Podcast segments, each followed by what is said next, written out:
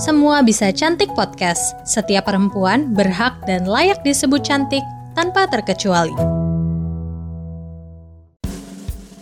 Mama dan Papa suka bingung cari hiburan yang edukatif untuk anak dan cara menjaga hubungan dengan si kecil agar semakin erat? Yuk dengerin podcast Dongeng Pilihan Orang Tua persembahan Medio by KG Media di Spotify.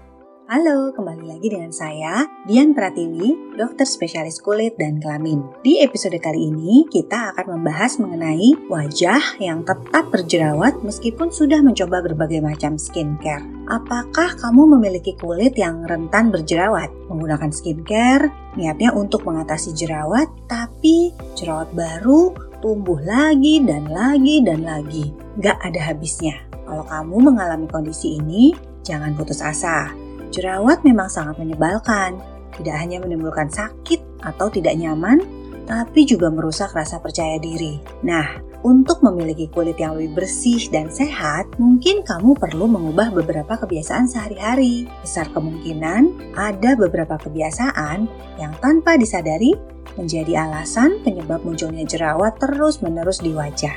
Seperti yang terjadi pada Kalista yang sulit menemukan cara menghilangkan jerawat. Jerawatnya mulai muncul sedikit-sedikit saat ia masih di sekolah dasar. Namun, karena belum mengerti tentang cara mengatasi jerawat, akhirnya ia diamkan saja. Semenjak kuliah, baru ia mulai memperhatikan kondisi kulitnya, khususnya masalah jerawat. Awalnya ia mencoba ke dokter, tapi tiap kali putus krim, jerawatnya kambuh.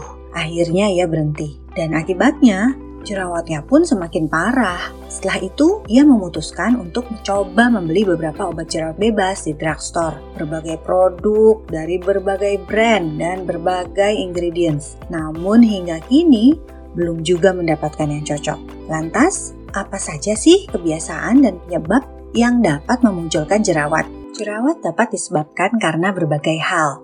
Pada remaja, peningkatan hormon testosteron di masa pubertas akan merangsang kelenjar minyak di kulit untuk membesar, memproduksi minyak, dan menyumbat pori. Akhirnya jerawat. Pada usia dewasa, Jerawat juga dapat berhubungan dengan hormon, misalnya pasca melahirkan, haid, menopause, kehamilan, obat atau KB hormonal. Selain itu, juga kosmetik, skincare, pola hidup, diet, dan lingkungan yang tidak tepat juga dapat berpengaruh. Beberapa kebiasaan dapat menyebabkan kelenjar minyak memproduksi sebum berlebih, sehingga memicu jerawat, misalnya panas, sinar matahari, makanan panas, pedas, olahraga, gym, fitness, sauna, steam, memasak atau dekat kompor, oven, dan berjemur. Lalu gesekan, misalnya baju atau hijab yang terlalu ketat atau gesekan bantal. Pola hidup yang buruk juga, tidur yang kurang atau tidak teratur, jam tidur terbalik, stres, pola makan yang buruk juga memperparah jerawat. Dari produk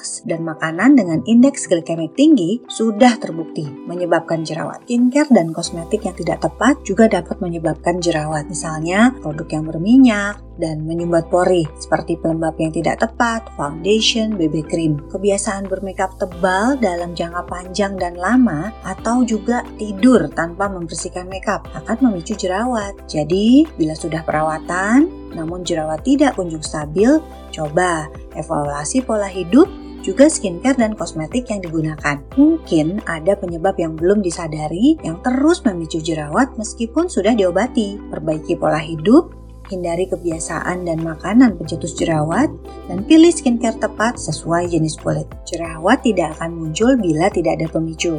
Kenali kondisi kulit dan pilih produk skincare yang tepat. Ini adalah kunci untuk mendapatkan manfaat terbaik dari skincare yang kita gunakan. Lalu atur pola hidup dan hindari pencetus jerawat dan dapatkan kulit wajah sehat bebas jerawat. Terima kasih sudah mendengarkan episode ini. Jangan lupa follow dan beri rating untuk podcast Semua Bisa Cantik. Saya Dian Pratiwi, dokter spesialis kulit dan kelamin. Sampai jumpa di episode selanjutnya. Salam kulit sehat.